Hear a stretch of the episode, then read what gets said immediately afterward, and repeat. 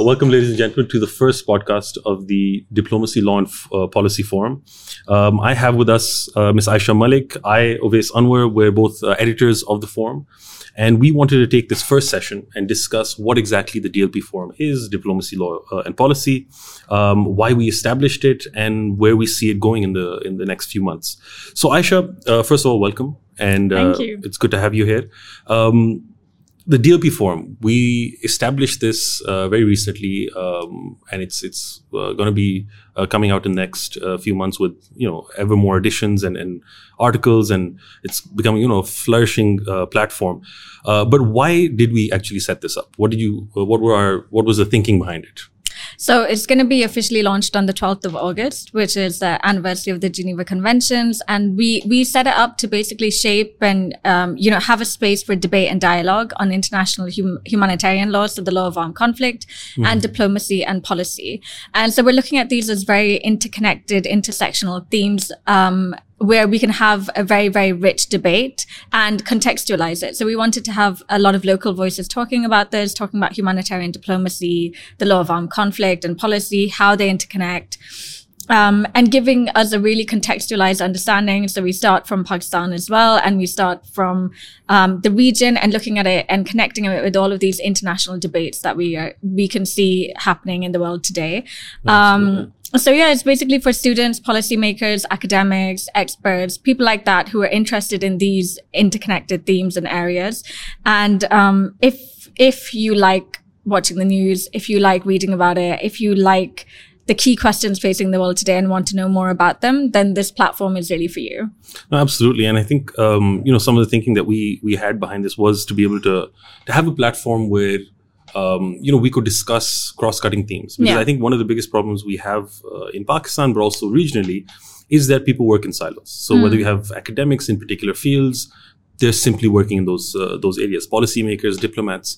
Whereas uh, the level of complexity in you know contemporary issues is is far greater now uh, than it was you know uh, a few decades ago and, and, to be to be able to have a platform where these individuals and, and these these entities and, and scholars um, from the region could come together and discuss these things you know um, and especially in the region that we're in right now yeah. i think uh, a lot of um, problems that arises simply from the lack of debate mm. uh, that we can have with you know interlocutors in, in Afghanistan or, or India or Bangladesh and Sri Lanka. Um, so I think that's one of the purposes of having a forum like this, um, and that's really why we're uh, also encouraging a lot of people to to you know contribute to the forum because this is an open forum that that uh, we really want people to to um, you know volunteer articles for, help write uh, as part of the blog, uh, join us for podcasts uh, and things like that. So um, I think those are some of the the issues there. And secondly, I also think that especially in Pakistan. Uh, whether it's the legal community or, or other community, we don't have a lot of public forums where mm. we can bring about this debate. And so having, you know, being able to add to the debate yeah. um, and, and just having a platform where people can openly express their views, I think that's something that is uh, really important as well. Yeah, yeah. And I think um, I think it's really important to have it be very interdisciplinary because I think that even when we do teachings, when we do trainings, we often find that you have the IR people, the international relations people, mm-hmm. and then you have the international lawyers, and they're kind of both just like watching each other, and they're kind of like, "Oh, you don't understand this bit," and and then the international relations people mention some concepts, and they're like, "You won't get this, you're lawyers." Um, so it is about having that debate in a in a forum where people can then raise awareness, learn about all of these different concepts, and kind of come out with a richer understanding of all of them um, combined. Yeah. So yeah. Uh, and the fact that we're we're kind of situating it within with Pakistan and with the region in focus, but connecting it to very, very international issues. So these are issues that I think that the global south especially doesn't say enough on. Mm-hmm. So if we're talking about the law of armed conflict or we're talking about the principle of proportionality, it's something that we've kind of not had enough debate coming from this area of the world in terms of how that should go forward, in terms of the importance of state practice, in terms of the importance of having a state position on this. And that is only created by academic rigor and academic debate. Absolutely. And I think, you know, the you, you can't have academic debates centered away from the region where which yeah. is most impacted by exactly, you know a lot yeah, of the yeah. uh, the rules that are established for whether it's armed conflict or or diplomacy or um, negotiations uh, in these areas. So I think it's it's extremely important that we get local voices, people who are directly impacted by these issues, um, and scholars who are you know so rooted in in the culture and the, and the society that is most impacted by this being able to speak up uh, on these issues so i really think that's uh, one of the best things about this forum is um, going to the source Yeah, um, yeah. and highlighting voices that would not otherwise be, be heard and it's not like we have a dearth of um, scholars or people who can who can discuss this. We have them throughout the region, and, Yeah, and some yeah. excellent scholars, um, you know, in Pakistan, in, in India, and uh, in the region. It's just that I don't think we have enough um, emphasis on bringing these voices to to, Definitely, to, to the public or to the And academic community. Uh, I think given both of us have been teaching, you see that in moot court competitions, right? Yeah. You see people get incredibly into these IHL nitty gritty, very refined kind of debates. And then what happens at the end, they actually don't, they end up going into litigation or they go into another area of law and they never look at that ever again. And I think the only people then who remain who've done this for decades, there's a small handful of people. So it's about encouraging kind of us to have like a plethora of lawyers or, you know, policymakers or anyone who, who know enough about this area of law who can come speak about it authoritatively and just, just have a deeper understanding of it. Absolutely, I think that's a really important point, um, and that wasn't really in my talking points, but um, is is the fact that you know having forums like this can help support developing careers in in this Yeah. field. So, like if you are going to be promoting, uh, if you want to promote international law, better adherence with international obligations, you need the capacity domestically. Uh, to be able to understand and implement those, right? Yeah. But the only way you're going to have that is if there's a market for these individuals. So why would universities teach a course which doesn't allow employability um, or, or improve, you know, employment prospects? So I think one of this is, is part of the. Uh, I mean, DLP Forum is part of the f- ecosystem that will help um, develop a market Yeah. uh, for individuals who can come in, um, think tanks, uh, having the international expertise, and, and and then welcoming international law, budding international international law uh, experts come in, join them, and you know build careers from there. So I think that's also a very important point that you raised. I think particularly as well when I look at the concept of diplomacy and humanitarian diplomacy, the whole idea of, you know, um, you trying to persuade policymakers or persuade people to help people in need. And I think, um, I mean, one of the greatest diplomatic feats, uh, recently in the recent past has been Obama's Iran deal, which was really, Yeah, really touted as like this this incredible moment for diplomacy given these two warring entities. And then you had recently the nuclear um, the nuclear ban treaty. I mean, only 51 countries have ratified it, but one of the key provisions of that was this focus on disarmament diplomacy. That those tre- those states which have ratified this treaty will then go out of their way to persuade other states to also do so and to give up their nuclear weapons. Um, and I think that that's going to be very, very important given how much we're going to see states receding from the international plane.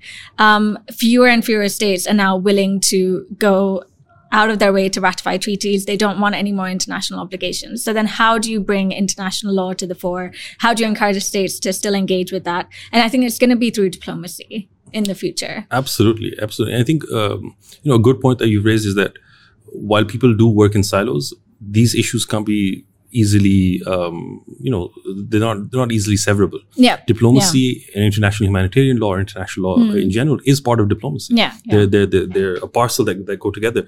Um, and so it becomes very difficult to have a debate, you know, where you're just an IR specialist or just an international law specialist Yeah, exactly. Um, and I think this is what that forum tries to do. It tries to bridge the gap between these entities that have or, or are emerging uh, in these regions, in our region, uh, separately uh, almost, and then bring them together. So I think that's a great point that you made there. So Ayesha, I wanted to ask you. Um, how is this forum set up? Like, what, what is uh, what are we asking people to contribute towards, or, or um, how is it set up essentially? So we're going to be hosting um, a bunch of articles, videos, podcasts, infographics where we where we talk about a specific theme every month. Okay. So we're starting off with an introduction to international humanitarian law. So we're talking about the cardinal principles. We're talking about status, the classification of conflicts. So kind of basic. Um, basic issues in international humanitarian law, which we will then build upon um, in subsequent months. So the themes after that will be means and methods of warfare. We're going to look at urbanization of conflict. We're going to Okay, look wow. at climate change and conflict. Um, we're going to be look and even in means and methods of warfare, for instance, we're going to be looking at cyber warfare. We're going to be looking at space, armed conflict in space. We know that all of these billionaires are now trying to head to Mars and stuff. So, so what does that mean for um, the weaponization really of space, autonomous weapons, and um, yeah, so it's a very, very, a lot of things will come in to every theme every month and Absolutely. we'll just build on, upon that every month. So you have, um, a great center for a bunch of academic articles and podcasts and videos, which you can go to if you're looking at anything related to any of these themes. That's brilliant. And, and I really like the fact that, um, you know, it's, it's an exciting time in IHL yeah, right? yeah. Uh, for international humanitarian law the law of armed conflict a lot is happening right? Um, just look at the advances in drone warfare and, yeah, and how it's completely changed the, the battlefield right? So how is the law going to catch up and how is the law going to develop uh, mm. relating to that? And then you have you know artificial intelligence coming in cyber warfare uh, all of these elements. So i think it's great that our themes are moving with these issues and will be progressing as these themes you know um, as these issues progress as well. Um, and I think one of the the the best things about uh, the you know the, the structuring of the DLP form is that we want to make this as visually interesting as no. intellectually stimulating as we possibly can. So, so you know, the art of telling a story or, or um, you know, explaining a viewpoint. No. We want to do that as effectively as possible, using whatever means we now have in this this modern contemporary world. Um, so, whether it is through blogs or through podcasts or through um, you know infographics and, and uh, striking visuals, that is something that that you know is part and parcel of this. And, no. and we're very grateful to um, you know teaming up with the ICRC the International Committee of the Red Cross to be able to allow us to do this mm. um, and, and bring this uh, portal uh, or platform uh, online. Yeah, yeah, definitely. And I think I think the focus for us is on creating something, creating products and creating academic resources which will be uh, you know, which will be very comprehensive, but at the same time very simple. Yeah. So if you are sitting on your couch at home watching the news and wondering how somebody working in Langley, Virginia, can I sit there, play on their joystick, and send a drone into Afghanistan, and wondering what does the law say about this? That mm-hmm. is what we're going to try to explain to you um, over the coming months. What laws apply? What do they say? If you're wondering about Israel and Gaza and you're wondering about how that works, what even does proportionality mean? We're going to be talking to you about that. And I, and I hope that the way we're going to come at it is going to be something which is very analytical and also very critical. Yeah. Because I think, um, I think one of the main issues with IHL is that because the, a lot of the topics, a lot of the principles um, sound like you would understand them very easily. So disproportionality, mm. for instance, uh, it actually means something very, very complicated, yeah. and we can't figure out figure out what it means in most cases. And so often you have, especially human rights organizations, sitting there and being like, "This is disproportionate." Because a lot of civilians died. Mm-hmm. And the fact is that under IHL, it's not about the number of civilians dying it's about the importance of that military objective yeah, absolutely and so and, and balance that, that yeah exactly so something that can kill three civilians could be disproportionate something that can kill 100 civilians cannot be and i think I think it's about having a very analytical, very critical approach to that, where we look at these things and we don't just blanket say statements like this is disproportionate. We look at that in a, in a lot more detail.